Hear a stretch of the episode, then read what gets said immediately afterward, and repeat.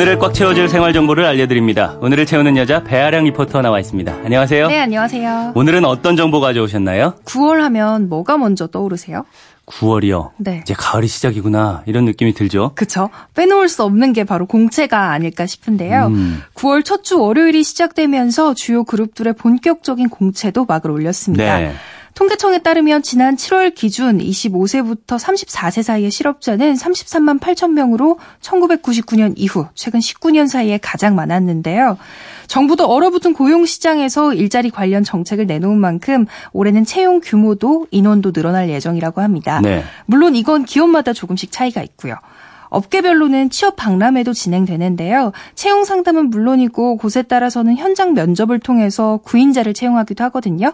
그래서 오늘은 올 하반기 채용 시장의 전반적인 일정과 업계별 박람회 일정이 어떻게 되는지 한번 쭉 짚어드릴게요. 네. 이 공개 채용 규모 작년과 비교해 보면 어떻습니까? 작년과 비슷합니다. 잡코리아가 대기업 208개사를 대상으로 대졸 신입 공채 채용 여부를 조사했는데요. 네. 51.4%의 대기업이 올 하반기에 대졸 신입 공채를 진행하겠다고 답했고요. 음. 그 규모는 작년 하반기 대비 15.5% 증가한 26,345명입니다. 업종별로 살펴보면 전기 전자 업종이 9,925명으로 가장 많고요. 자동차 운수, 그리고 석유화학 에너지, 금융, 또 유통 무역이 뒤를 잇습니다. 인턴 사원 채용도 진행되는데요. 희망적인 건 많은 대기업들이 정규, 정규직 전환이 가능한 인턴 사원을 채용하겠다고 밝혔어요. 네. 이 기업별로 살펴보면 좋을 것 같은데 규모가 큰 대기업부터 먼저 알려주세요. 네, 앞서 삼성은 앞으로 3년간 4만여 명을 채용하겠다고 밝혔는데요. 삼성 SDI 등의 전자계열 5개사가 오는 5일부터 서류 접수를 시작하고요. 네. 금융계열사는 6일, 삼성물산 등의 기타 계열사는 7일부터 입사 지원서를 받아요. 특히 이번 삼성전자의 하반기 신입사원 채용 인원은 만 명을 육박할 것으로 예상되기 때문에 눈여겨볼 만합니다. 이미 채용 공고가 뜬 곳도 있어요. GS와 KT, LG화학은 지난 28일부터 대졸 신입사원 지원이 시작됐는데요. 네. LG 같은 경우에는 2000년부터 그룹 공채를 폐지하고 계열사별로 채용하고 있거든요. LG화학을 시작으로 앞으로 LG전자, LG디스플레이, LG U플러스 등의 계열사들이 공채를 진행할 예정입니다.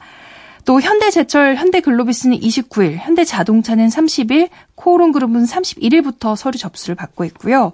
SK그룹과 기아자동차는 9월 3일부터, 그러니까 오늘이죠. 네. 포스코그룹은 4일, 롯데 CJ그룹도 5일부터 본격적인 입사 지원이 시작됩니다. 음, 금융권이나 공공기관은 채용 계획이 어떻게 되나요? 금융공기업과 시중은행들도 이제 본격적인 공채 시즌을 맞았죠. 네. 금융감독원과 한국은행, 산업은행, 기업은행, 예금보험공사, 무역보험공사 등의 금융공기업은 오는 10월 20일 필기시험을 실시할 예정인데요.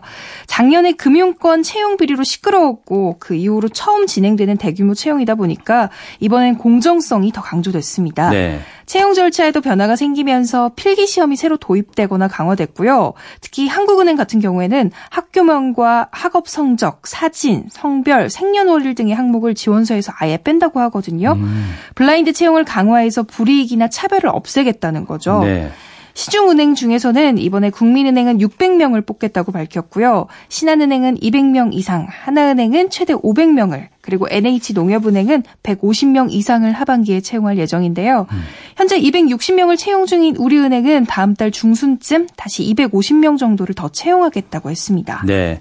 이 취업 박람회 일정은 어떻게 되나요? 뭐 그곳에서는 어떤 내용들을 또 진행하나요? 국토교통부는 국토교통 분야에서 다양한 기업과 청년들이 한자리에 모이는 구인 구직 행사를 집중적으로 진행해요. 먼저 이번 주 목요일부터 금요일까지 인천공항 제1여객터미널에서 항공산업 취업 박람회를 개최할 예정인데요. 네. 항공 분야에서 박람회가 최초예요. 아홉 개 국적사는 물론이고 지상조업, 특수경비 등의 항- 공항 업무와 관련 업체 56개 기업이 참여하고요. 정규직 채용 상담과 현장 채용 프로그램 등을 진행합니다. 네. 이것 외에도 오는 7일 여의도 중소기업 중앙회에서 2018 한국제약 바이오산업 채용 박람회가 열리는데요. 채용 부스는 제약 바이오 기업과 비기업군으로 총 50개고요. 직무별 1대1 멘토링도 진행된다고 합니다. 네. 검색창에 한국제약 바이오 산업 채용 박람회라고 치시면 바로 전용 홈페이지가 나오는데요. 이쪽에서 사전 등록을 신청하실 수 있어요. 음. 오는 10일에 국토부, 해양수산부, 고용노동부가 공동으로 서울 코엑스에서 2018 물류산업 청년 채용 박람회를 개최하는데요. 네. 여기는 물류, 유통, 무역과 관련 업체 및 공공기관 70곳이 참여해요. 수시 채용을 위한 현장 면접과 공개 채용 관련된 상담이 진행될 예정이고요. 네. 또 12일부터 14일까지는 마찬가지로 코엑스에서 2018 스마트 국토 엑스포가 열립니다. 공간 정보 분야 전공 학생들을 대상으로 채용 상담과 모의 면접이 이루어진다고 하니까요. 방문하시면 관련된 정보 많이 얻으실 수 있을 것 같아요. 네. 이 하반기 채용을 시작으로 앞으로 더 많은 기업들이 채용한다, 취업률이 오른다 이런 소식 듣고 싶네요. 또 만약에 관심 있는 분야에 취업 박람회가 진행된다면 현장에서 도움 받으시는 것도 좋을 것 같습니다.